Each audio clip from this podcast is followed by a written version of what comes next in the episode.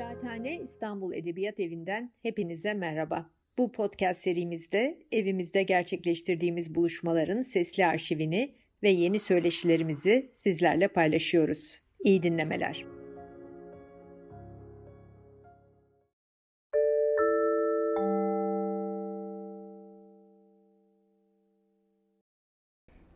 Pierre Duhem'in 20. yüzyıl başlarında yayımlanmış üç ciltlik çok hoş bir e, Leonardo da Vinci incelemesi vardır. Hoşluğu e, alt başlığından hemen anlaşılır. Okudukları, okuyanları. Duhem, e, Leonardo da Vinci'yi kendi yazdıklarını e, çerçeveleyerek okur bu üç ciltte. Bu belki bütün e, yazarlar ama özel olarak e, bütün düşünürler için e, bir anlamda e, yapılması gereken bir iştir. E, Marx gibi e, düşünürler söz konusu olduğunda elbette bu e, altından kalkılamayacak e, bir iştir. Gerek e, okudukları gerek okuyanları, okunuşları e, bakımından. Dühem'in yaptığı işin e, dışında bu gibi e, işler hep bir kaynakları alımlanışları biçiminde ele alınır. En azından benim bildiklerim öyledir.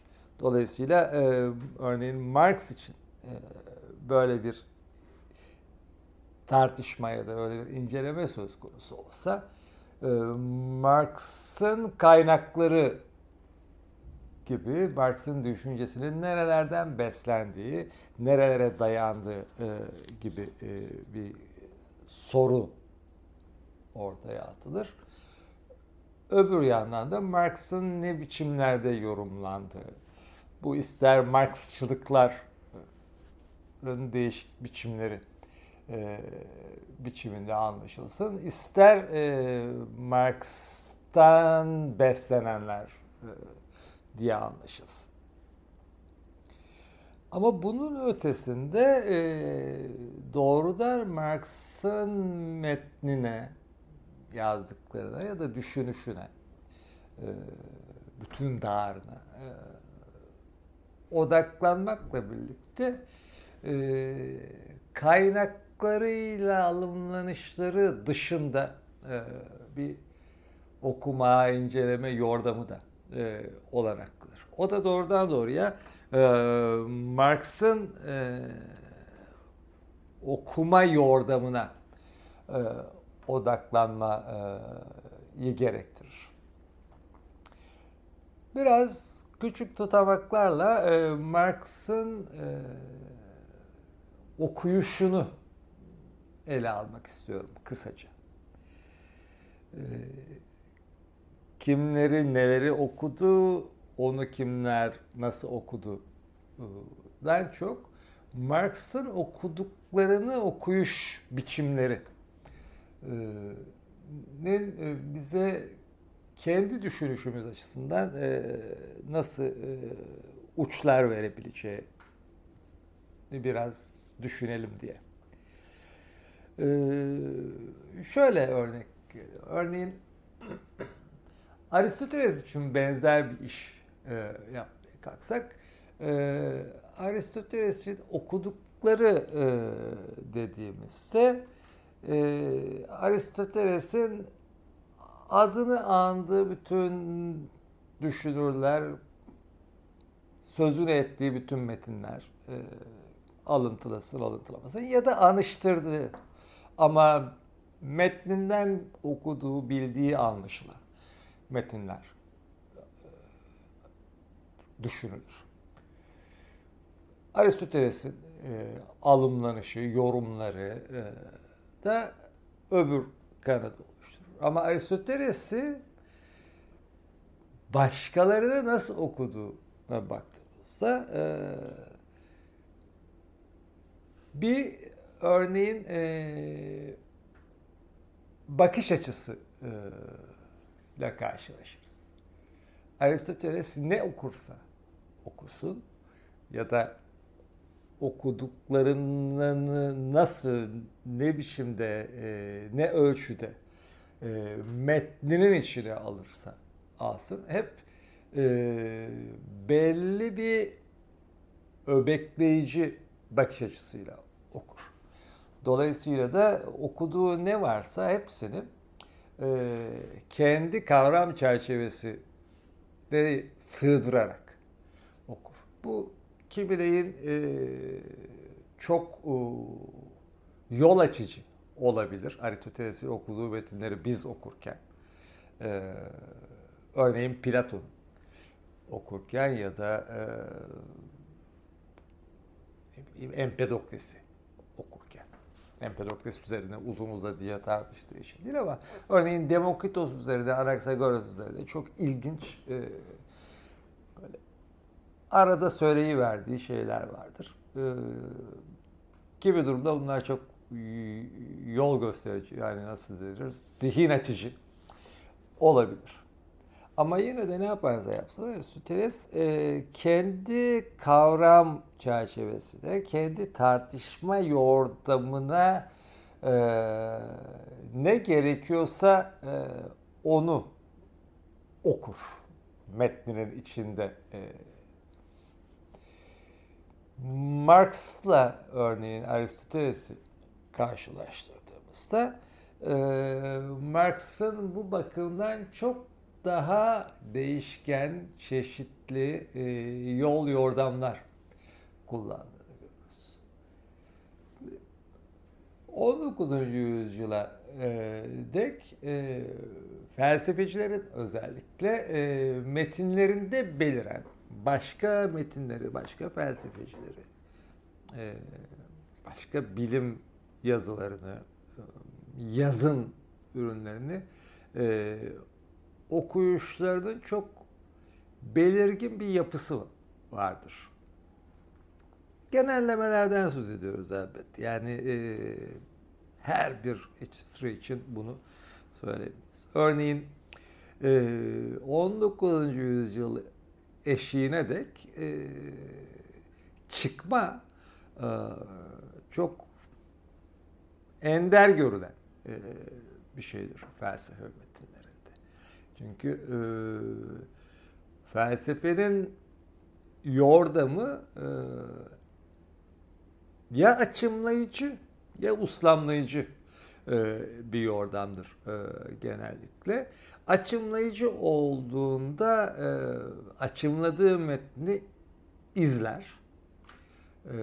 Dolayısıyla yordamı açımladığı metnin yordamına ayak uydurur. Uslamlama söz konusu olduğunda da uslamlamanın kendi yordamı vardır. Başka düşünürler, başka savlar, başka uslamlamalar oraya ancak e, içerilmek ya da değillenmek üzere katılır. Onun için de gönderme e, yapmak çok genel biçimde e, söz konusu olur felsefe onun için de örneğin çıkma felsefe metinlerinde göndermeden çok açımlama e, işine yarar. Örneğin ya da bir tür özetleme işine yarar. Örneğin Hume'da, Kant'ta e, çok belirgin biçimde görülür.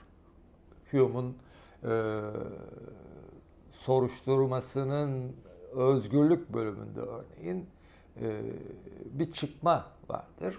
E, kitabın bütününü, ana metni bir yana koyup yalnızca o çıkmaya e, odaklanarak yeni çağ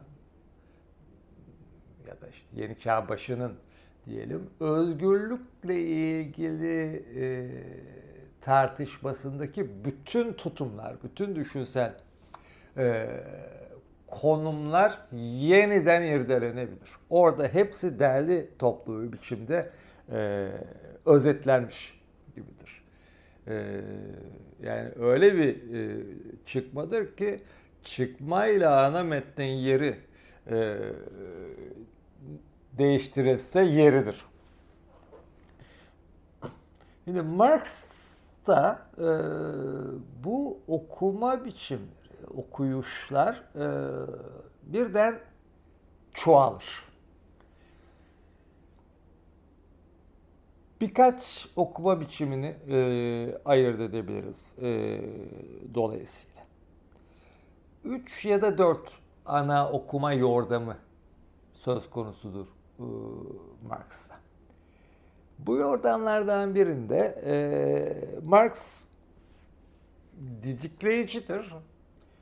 Didikleyici okuyuşunda da genellikle alaycıdır.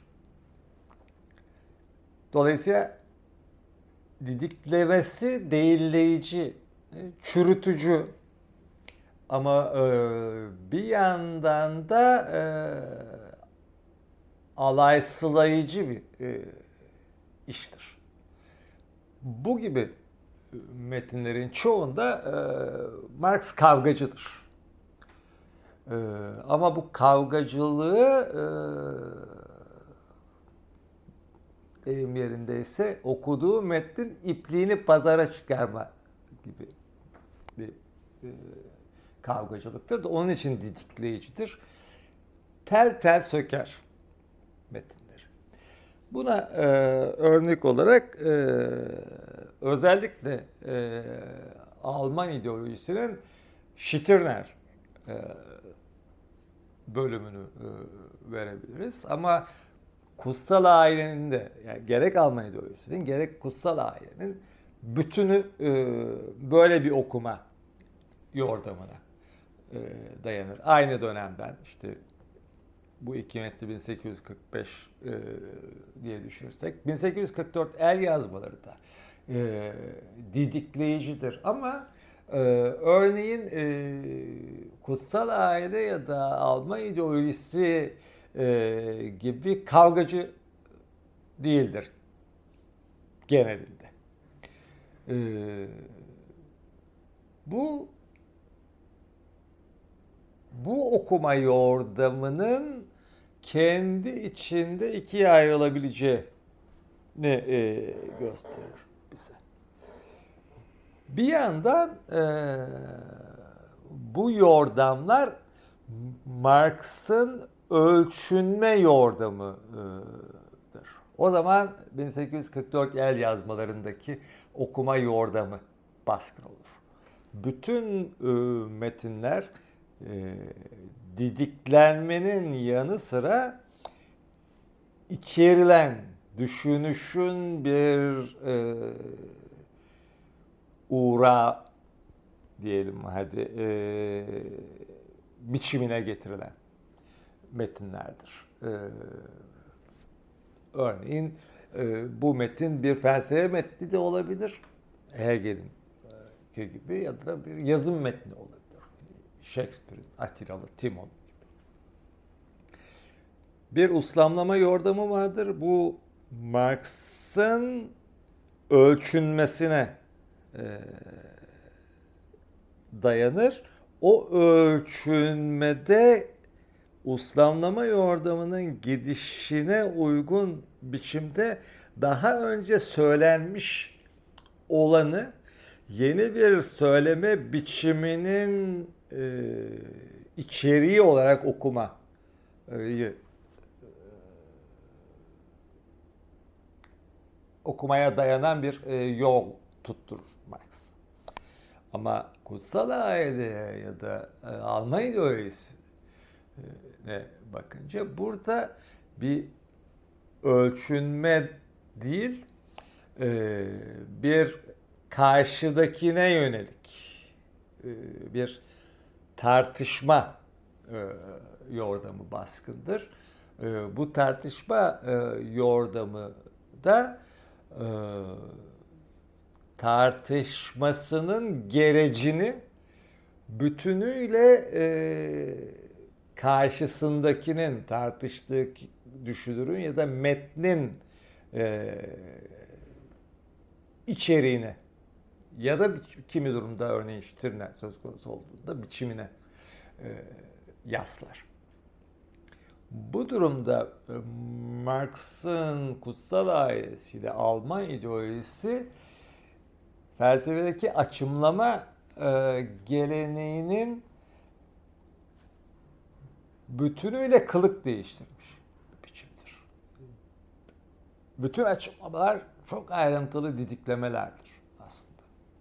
En e, iyi örnekleri e, Simplicius'un e, Aristoteles e, açımlamaları, işte Proklos'un Platon açımlamaları, e, yine Yohannes e, Philoponos'un, Titiz Yohannes'in e, açımlamaları, Francisco Suarez e, açımlamaları. Buna örneğin İbn Rüşd, İbn Sina'da eklenebilir.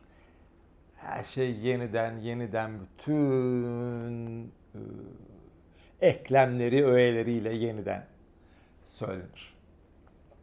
Marx bu yordamı bambaşka bir kılığa büründürür derken şunu söylemiş oluyoruz. Marx bu titiz ayrıntılı açımlamayı metnin kuruluşunu gösterip onu yeniden kurmak için değil, metni yıkmak için e, yapar. Bu da Marx'ın en sona e, bırakacağım e, ana okuma yordamını bizim için en öğretici sayılabilecek okuma yordamını besleyen bir tutumdur. Bu e, kavgacı, didikleyici, alaycı e, yordamın daha e, nasıl diyelim ağır başlı alaycılığı bir yana bırakmış yıkıcılığını da en aza indirmiş biçimine. Dolayısıyla birinci okuma yordamının A e, değişkesini örneğin Gotha izlencesinin eleştirisinde e, görürüz. Orada Marx izlence metnini yeniden yazmak üzere didikler. Bunu yaparken alttan alta kavgacıdır. Çünkü o metnin yerine koymak istediği bir metin vardır. Ama alaycı değildir. Çünkü o metnin onarımına daha yatkın bir yordam izler. Ama Alman ideolojisindeki kadar e, didikleyicidir.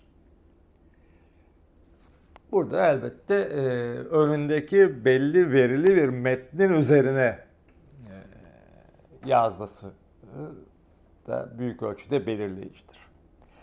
İkinci e, ana okuma yordamı diyebileceğimiz yordamı e, 1844 el yazmalarında yer yer 19, e, Almanya öğretisinde yer yer e, görülmekle birlikte başat biçimini e, ekonomi politiğin eleştirisi üzerine eleştirisine katkı diyebildiğimiz Türkçe'de. E, üzerine e, o metinde görürüz. Burada Marx e, 19. yüzyıl ortasının artık 1859'dayız. E, 19. yüzyıl ortasının bilim söyleminin e, bir biçimini kullanır. Dolayısıyla okuyuşu kimler okuyuşu? İşte Adam Smith, Ricardo, e, sayı okuyuşu, e, bütün iktisat ya da e, siyasal iktisat e, yazınını okuyuşu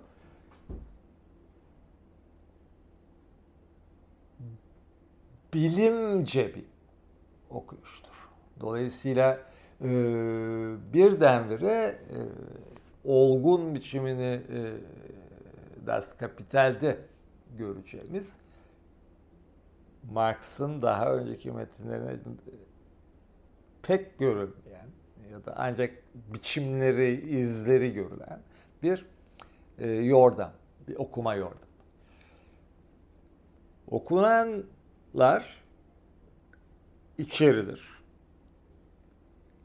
Ama gönderge metinler olarak kalırlar. Tartışma o metinlere yöneliktir ya da o düşünürlere, o kuramcılara e, ya da o bilginlere e, yöneliktir.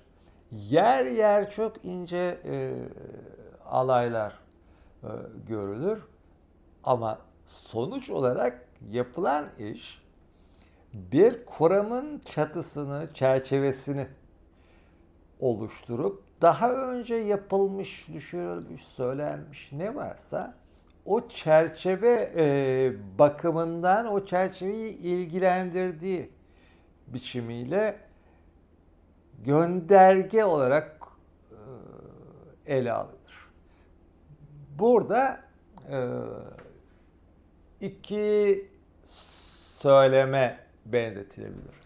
Marx'ın söyleme. Bir yandan sözünü ettiğim Aristoteles yazışı. Öbür yandan da e, Ranke'nin tarihçiliği. Bu e, ilk olarak e, Marx'ın doktora tezinde, Demokritos ile Epikuros'un doğa felsefeleri arasındaki ayrımda e, bu elbette bir akademik yazıdır. Dolayısıyla e, bir akademik yordam ama e, o çağda verili olan Demokritos ile Epikuros e, metinleri e, ne dayalı olarak doğrudan onlara e, yönelerek onları belli bir bakımdan karşılaştırır. Marx ve bir yandan neredeyse betik bilimsel, filolojik diyebileceğimiz bir iş yaparken bir yandan bir açımlayıcı yordam e, kullanır. Ama sonuçta bütün metnin bir amacı vardır. Bir ayrımı göstererek Demokritos ile Epikuros arasındaki o ayrımın 19. yüzyıl ortasında kendi e, düşünüşünün özdekçi biçimi üzerine ölçünmenin altyapısını kurar. Dolayısıyla Aristoteles'in yordamına benzer. Ama e, burada Aristoteles'in e, yordamının tersine doğrudan doğruya açımlayıştır. Ana kaynakları vardır. İşte Diogenes Laertios'la e, deneyici Seksos'tur ana kaynakları. E, çünkü 19. yüzyılın ikinci yarısından başlayarak e, ortaya çıkan ya da çoğalan diyelim bu eski çağ Platon'dan önceki düşünürlerin metinlerinin, kırıntılarının ayrı ayrı e, eleştirel yayın süzgecinden geçmiş biçimleri yoktur henüz. E, Marx'ın elinde. E, dolayısıyla e, doğrudan bunun bu metinlerin içinden süzülüp çıkarılabileceği e, geniş kaynakları der ama e, bütünüyle metinlere odaklıdır. Sonra e, bu yordamın e, olgun bütün biçimleriyle oturmuş biçimini e, Das Kapital'de e, görürüz. Burada e, artık çıkma, başka metinlere gönderme, o metinleri tartışmaları işine alırken e, belli biçimsel özellikleri de e, gözetme. Dolayısıyla ölçünmenin, kuramlaştırmanın, eleştirmenin, tartışmanın e, düzeylerini ya da yerlerini ayırt etme e, işine girişiyor. Bu bakımdan da e, Ranke'nin e, tarihçiliğe koyduğu ölçütlere daha yakın. Çıkmanın e, tarih üzerine ya da belli bir alanda yazılan bir metnin yazı üzerine konuştuğu alana ilişkin daha önce söylenmişlere e, nasıl dayanacağı, onlarla nasıl ilişki kuracağına ilişkin yeni bir e, biçimsel e, ölçüde dayanır. Bunun ama e, ölçülmenin, kuramlaştırmanın, tartışmanın e, yerlerinin ayrılması bakımında Marx'ın göndermeleriyle içermeleri ne çeşitlendiğini görürüz.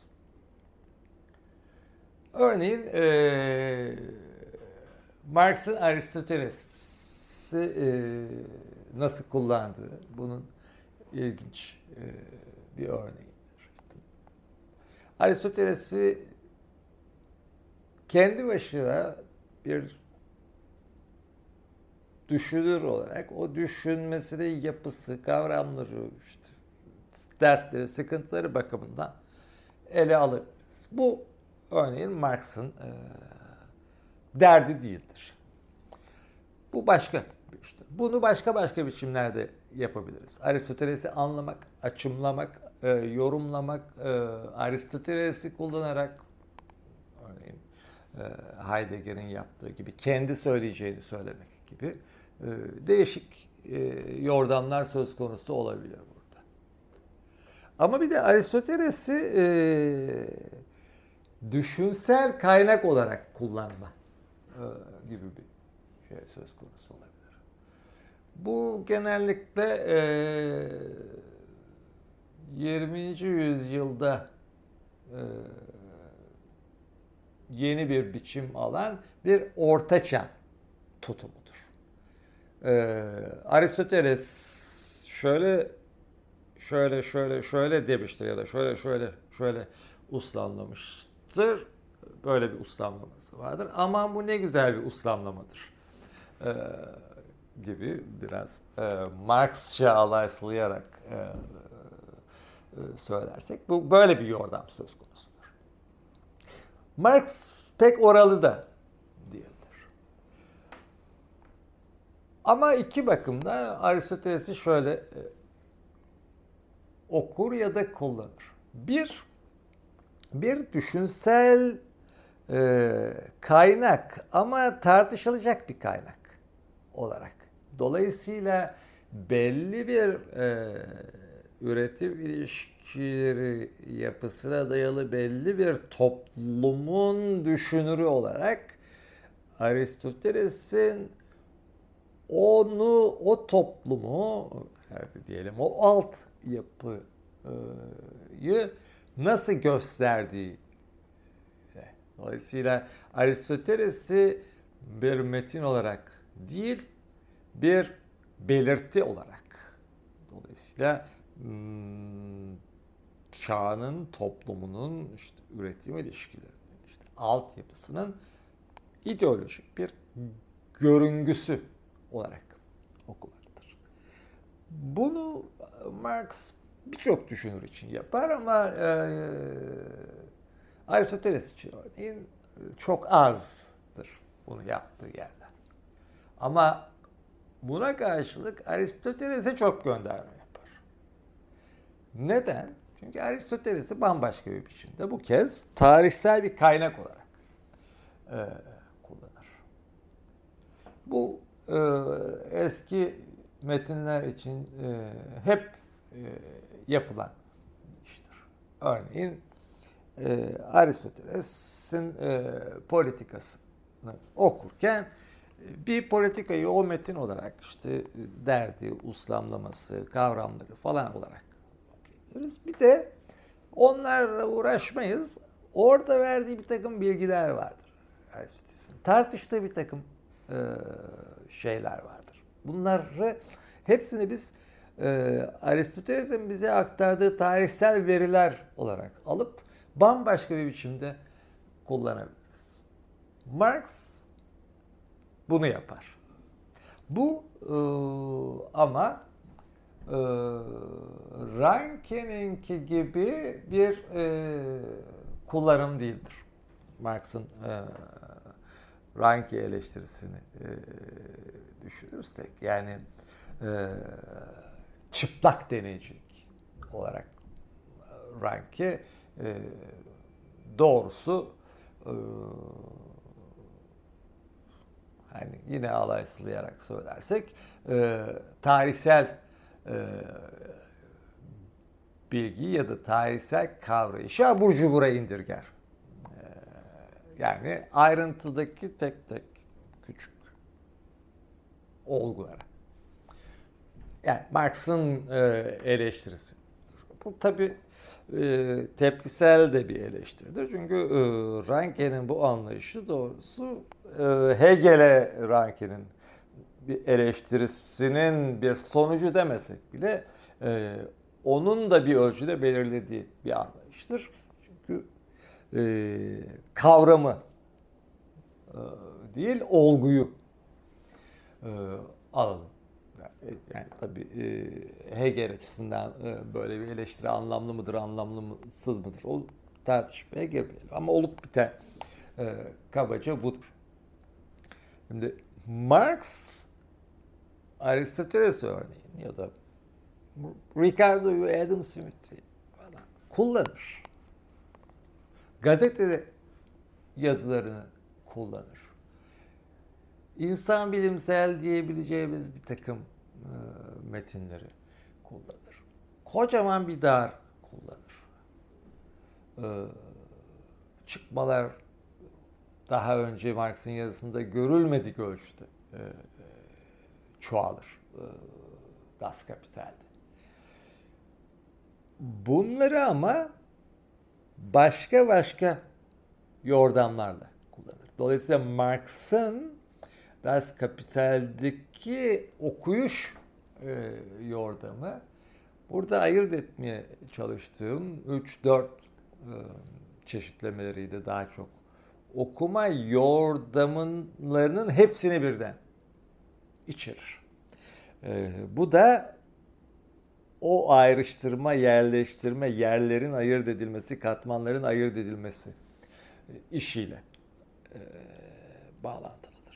Dolayısıyla e, üçüncü ana e, yordamımız, e, yordamı diyebileceğimiz, okuyuş biçimi diyebileceğimiz e, Marx'ın betimleyici e, bir yordam da görürüz.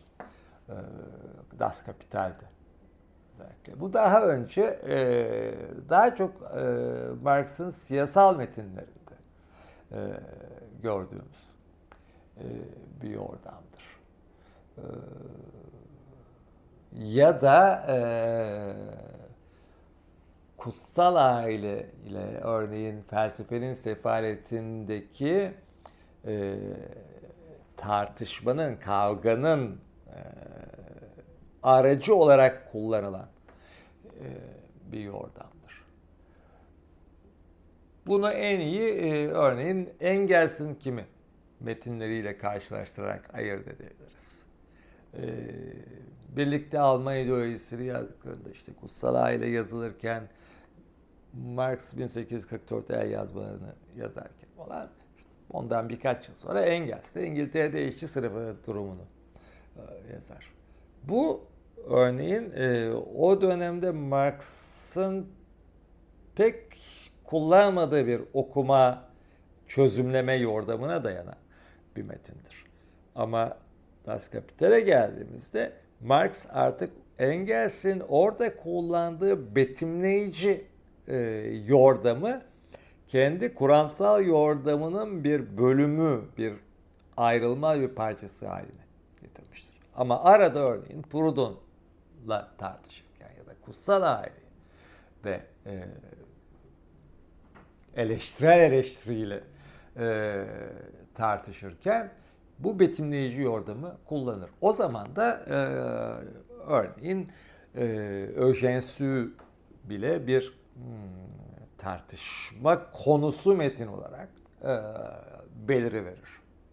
Dolayısıyla Paris'in gizemleri e, ya da Paris gizemlerinin e, bir anlaşılış biçimiyle metnin kendisini birlikte kullanarak onlardan başka bir betimlemenin olanağıyla onları e, çözer Marx. Dolayısıyla da e, gerçeklikle onun gizemli görünümü e, arasındaki uçurumu e, göstermek için yer yer betimlemeye e, başvurur. Dolayısıyla betimleyici şeyler e, Marx'ın çözümlemesinin gereci Dolayısıyla betimleyici okuma yordamı Marx'ın gereç sağlayıcı bir yordamdır. Çünkü ana yordamı Das Kapital'de işte ön sözlerden birinde de e, söylediği gibi yöntemsel bir ayrıma e, dayanır. E, araştırma yöntemiyle serimleme e, yöntemi arasında orada işte eğitişimi, diyalektiği bir e, serimlemenin yöntemi e, gibi anladığını söyler e, Marx. Dolayısıyla araştırmayı nasıl yaparsanız yapın. Bütün o yordamlar, okuma yordamları olabilir. Alanda e, gözlemler. Dolayısıyla betimleyici yordamlar olabilir ama oradan gelen gereci metin, kuram, felsefe, proletaryanın felsefesi, proletaryanın bilimi, Das Kapital öyle bir biçimde serimler ki, öyle bir biçimde ilişkilendirir ki hepsini. Ranke'yi de Hegel'i de kaldıran, aşan, ee, yeni bir biçimde yeniden düşünüp dışarıda e, bırakan bir olgunun kavramsallaştırma biçimi sağlar. Dolayısıyla da e, bütün okuma yordamları bu serimleme yordamına ya da yöntemine gereç sağladıkları ölçüde anlamlı olur. Bütün bunların e, dışında bir de e, Marx'ın kuramsal gibi görünmeyen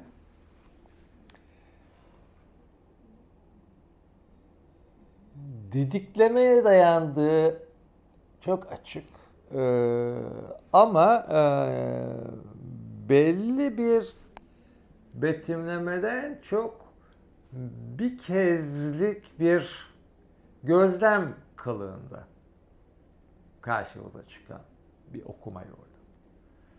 Bu bakımda örneğin Marx'ın bu yorumu e, Nietzsche'nin e, yordamlarına ya da Wittgenstein'in yordamlarına özellikle e, felsefe soruşturmalarındaki e, yordamlarına benzer ya da örneğin e, Derrida'nın, e, Deleuze'ün, kimilerin Lyotard'ın e, metinlerinde karşılaşabileceğimiz bir şey. E, bu yordamı ben, bu okuma yordamı ben e, betileyici e, yordam demeyi geliyorum. Şimdi burada hmm, Marx Hegel'in e, yaptığı işe çok benzer bir iş var. Şimdi Hegel'i şöyle düşünelim. Bir yanda mantık bilimi vardır, bir yanda tinin görüngü bilimi vardır. Mantık bilimi salt kavramsal bir metindir. Ama dinin görüngü bilimi adı üstünde görüngülere ilişkin bir metindir aynı zamanda. Şimdi e, Alman e, öykücülüğün ilk e, dizgesel izlencesi diye bildiğimiz metne e, geri gidersek orada kim yazdıysa metni artık Hegel, e, Schelling, Hölderlin den biri üçü birden neyse yani dört seçeneğimiz var sonuç olarak. E, durum değişmez ama burada söyleyeceğim şey bakımdan Hegel'in e, yazmış olması e, daha e, anlamlı kaçardı. E, orada diyor ki e, Metin bize ne gerekiyor? Usla yüreğin tek tanrıcılığı, imgelemle sanatın çok tanrıcılığı birlikte. Ussallık, dolayısıyla felsefe görünür olmalı. Ama din de kavramsal gibi bir şey söylüyorlar. Dolayısıyla ee, kavramın bir betilenişi gerekiyor bize. Kavranır olması. Dolayısıyla kavramın görünür, görünenin de kavramsal olması birlikte gerekiyor. Dolayısıyla Hegel'in e, bu izlencedeki bu e, sava e, bağlı kalarak tinin görüngü biliminde kavramın görünür biçimini, mantık biliminde de görünürün, görüngünün kav salt kavramsal biçimini yazdığını düşünebiliriz. Dolayısıyla da tinin görüngü bilimi görüngüler betiğidir. Ama mantık bilimi bir kavramlar. Bu elbette ikisinin de ikisi birden olmadığı anlamına e, gelmez. E, yazılış yordamları, mantıkları öyledir. Onun için örneğin e, Tin'in görüngü bilimi birçok alt metne dayanır. Çünkü Tin'in görünüşlerine e, dayanır. İşte o görünüşlere bakması gerekir. Ya da onları görünür kılması. Elbette okur açısından e, tersine işler bunlar. Tilin görüngü bilimi okumak e, birçok okur açısından mantık bilimi okumaktan daha zordur. Çünkü e, görüngülerin görüngü olarak biliniyor olması, e, önceden biliniyor olması gerekir. Dolayısıyla Hegel'in neden söz ettiğinin önceden biliniyor olması gerekir. E, o da zor bir iştir. Yani ne diyor bu burada şimdi? Neden söz ediyor? Göndermesi nereye? Ee, diye bir bir anlamda bir kılavuz gerekebilir. Mantık bilimi öyle değildir. Mantık bilimi. Kavramsal olarak, salt kavramsal olarak görünür biçimleri e, tasarımlanarak e, okunabilir. Şimdi e, betileniş. Bunu e, özellikle yapısalcı onun da özellikle Greimasçı biçiminden yola çıkarak söyleyebiliriz.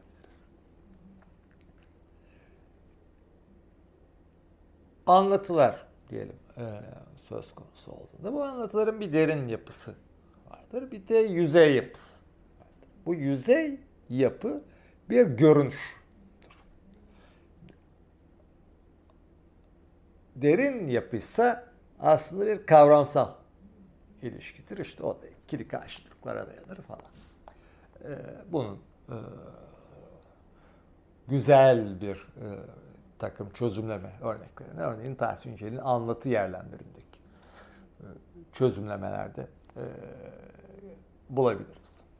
Şimdi kavramsal olan bir biçimde anlatıda görünür kılığa e, bürünmeli.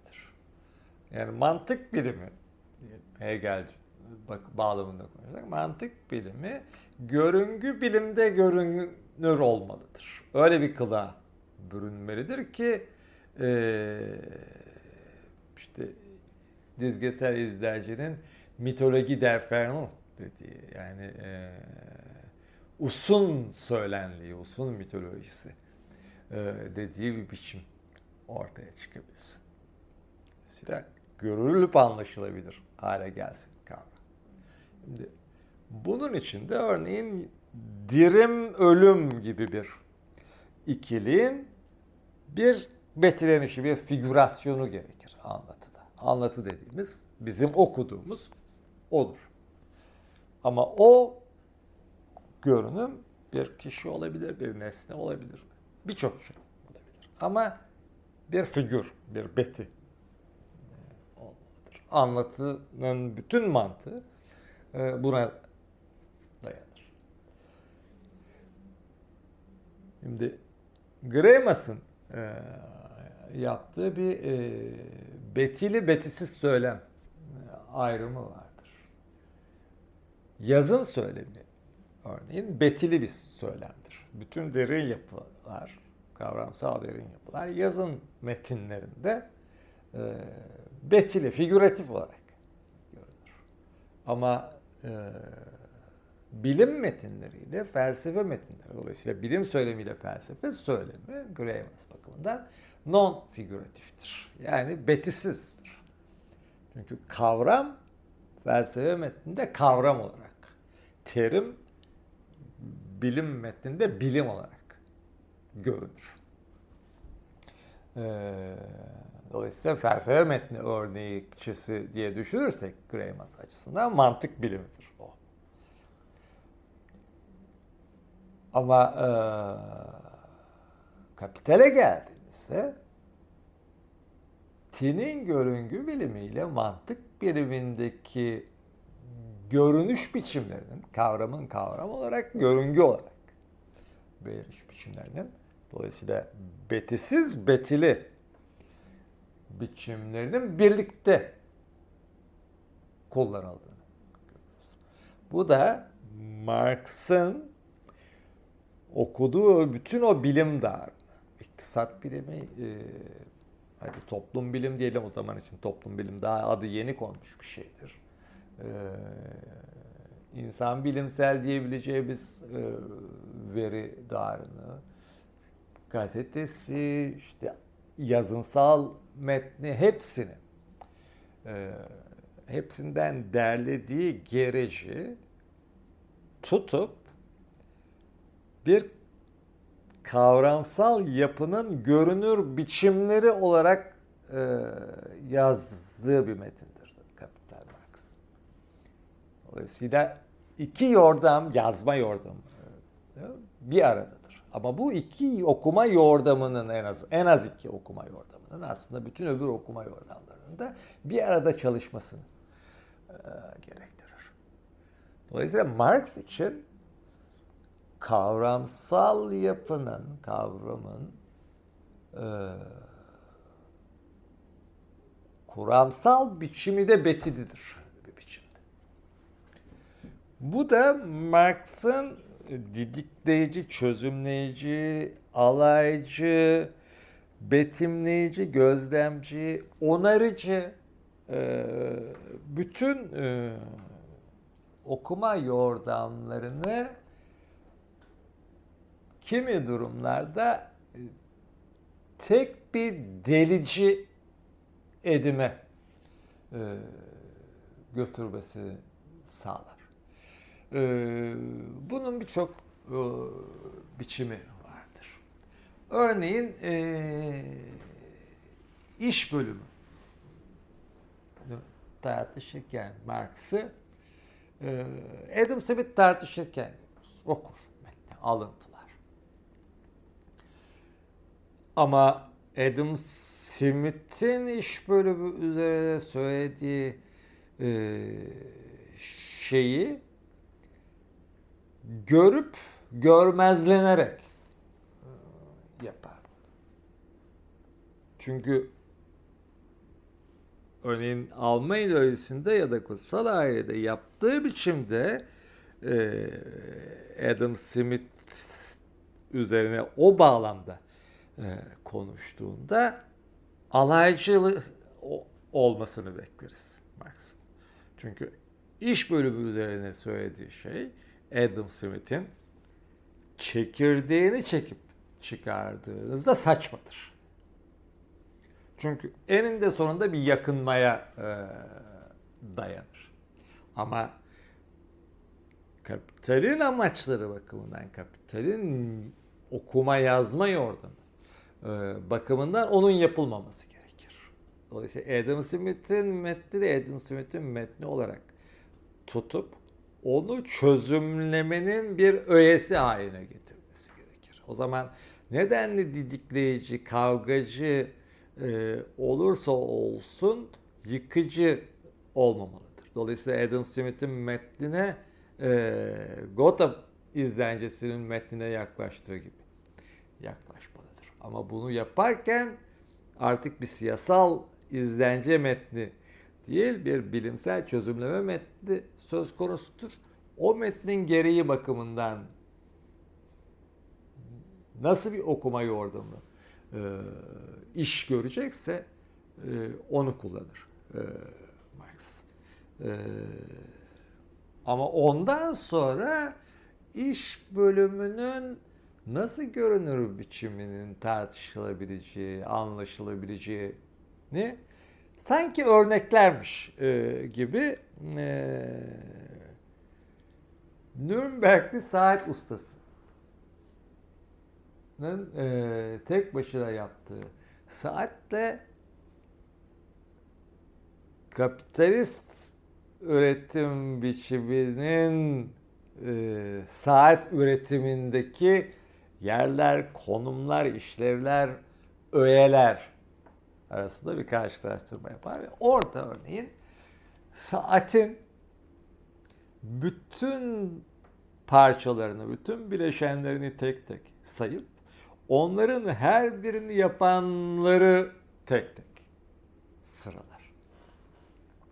Uzun uzun.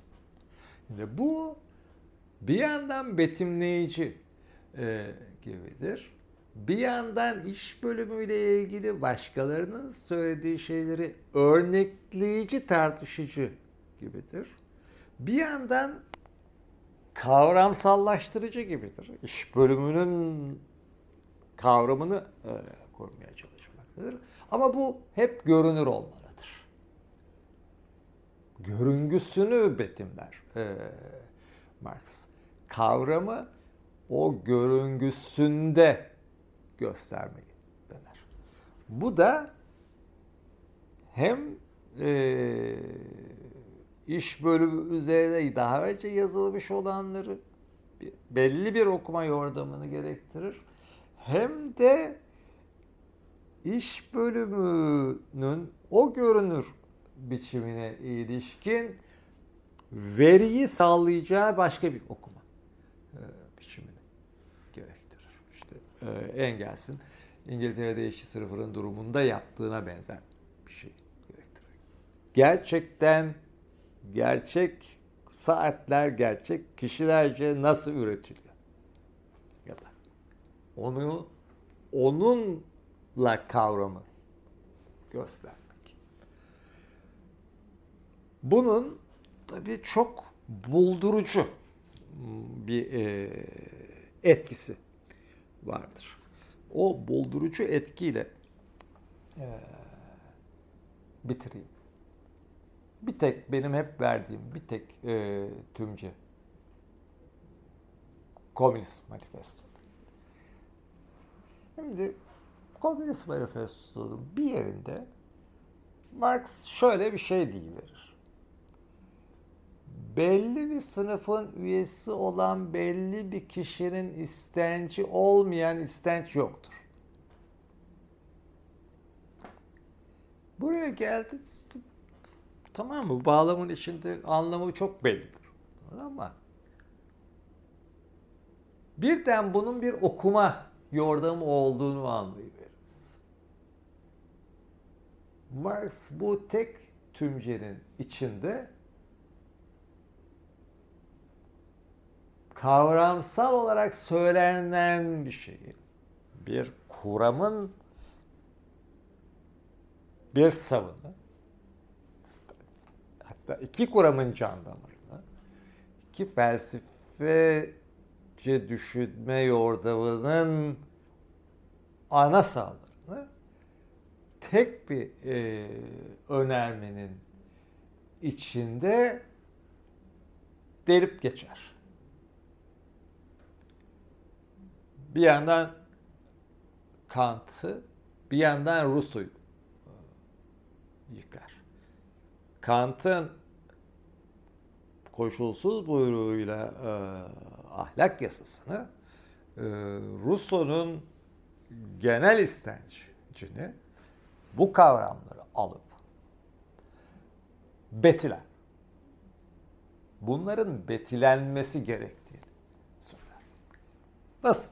Örneğin e, Kant'ta çok buldurucu e, iki ana söz vardır. Çok sık kullanmamakla birlikte çok belirleyici yerlerde kullanır Kant bunları. Saltus'un eleştirisinde en azından biz insanlardadır. Bilgiyle uğraşırken. En azından biz insanlar. Ama eyleyen ulusun eleştirisinde ya da törenin doğa ötesinde bu her akıl sahibi varlık biçiminde görünür. Dolayısıyla bir bilen özne ile bir eyleyen özne söz konusudur ama bilen özne en azından biz insanlar biçiminde dile getirilir. Ama eyleyen özne her akıl sahibi varlık. Marx. Bu betireyici dolayısıyla delici e, dolayısıyla bizim e, bakımımızdan buldurucu okuma yordamında ya kim bu varlık? diye sorar. Bunu bütün kavramlar için yapabileceğimizi gösterir bize. Kim bu akıl sahibi varlık? Ya da bu en azından biz insanlar dediğimizdeki bu insanlar kim? diye sorar. Ve öyle okur. Şimdi ne yapacağız? İşte koşulsuz buyruktan biz bir e, ahlak yasası çıkarıyoruz. E, eylemimin dayandığı ilke yalnız benim istememle bir doğa yasası gibi olacakmış biçimde eylemde bulacağız. E, her akıl sahibi varlık böyle e, yapacağı için her akıl sahibi varlık dediğimizdeki onların hepsinden oluşan toplumda hep aynı biçimde e, uslanlayıp aynı şeyi isteyecek. Dolayısıyla onların istençleri aynı olacak. Dolayısıyla bütün akıl sahibi varlıkların istençlerin toplamı genel istenç olacak. Çok şahane. Kant artı Rousseau. Şimdi Marx Kant'la Rousseau'yu okurken dikine okuyor. Üst üste koyup dikine. Peki kim bu? İster bilgi bakımından en azından bir sallar. İster eylem bakımından her akıl sahibi varlık. Ya da işte e, genel istencin kimin istenci oldu? İşte diyor o her akıl sahibi varlık o genel istencin e, bileşeni olan istencin öznesi belli bir sınıfın üyesi olan belli bir kişiler. Dolayısıyla istenç sınıfsaldır. E şimdi dönüyoruz. Bütün kavramları böyle okuyabilir miyiz? İnsan dediğinizde Marx daha önce e, Feuerbach üzerine 10. kitabında insanın insan olmasının e, ne demek olduğunu bize söylemiştir. Dolayısıyla bütün felsefe metinlerine artık ya burada insan deniyor ama o insan kim diye sormaya başlayabiliriz. Ya da işte Heidegger falan okuyorsak Bu Dasein kim arkadaş falan diye sorabiliriz. Bu işte e, Marx'ın Hegel'in ayrı tuttuğu, görüngü biliminde, mantık biliminde ayrı ayrı tuttuğu. Ama Marx'ın birlikte kullandığı bir okuma yordamıdır. Her bir metin söz konusu olduğunda oktaki kavramsal sözün betili biçimi. Her bir betili biçim söz konusu olduğunda onun kavramsal biçiminin ona onun altına üstüne işte yanına katılması. Bunların birbirine koşularak birlikte okunması. Dolayısıyla e, kavramlar hep görünür. Görüngüler de hep kavramsal e, olarak anlaşılmalıdır. Dolayısıyla kuramla eylem gibi bir ayrım yapmaya kalktığımızda ya da e, kavramın görünür biçimi falan dediğimizde aslında biz betili kavramı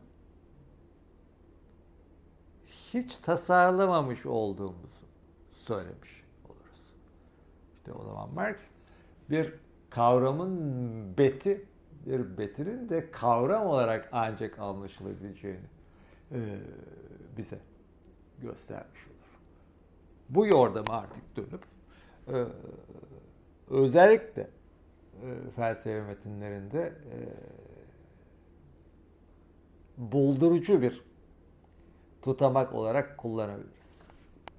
Tazan kim arkadaş? Ya da bu dost dediğiniz kim? Her bir kavram özellikle e, eyleme ilişkin e, felsefece düşünüşün metinlerinde bu kim? Bunun betili biçimine, bunun görünür biçimine e, sorusunun e, kavramı anlamamızın çekirdeğinde bulunması gerektiğini gösterir Marx. E, ama elbette bu da e, böyle bir yordam olduğuna ilişkin savım doğruysa e, Marx için, Marx'ın kendisi için de e, buldurucu olabilir. E, bir de bu gözle e, bakalım derim. Dinlediğiniz için sağ olun.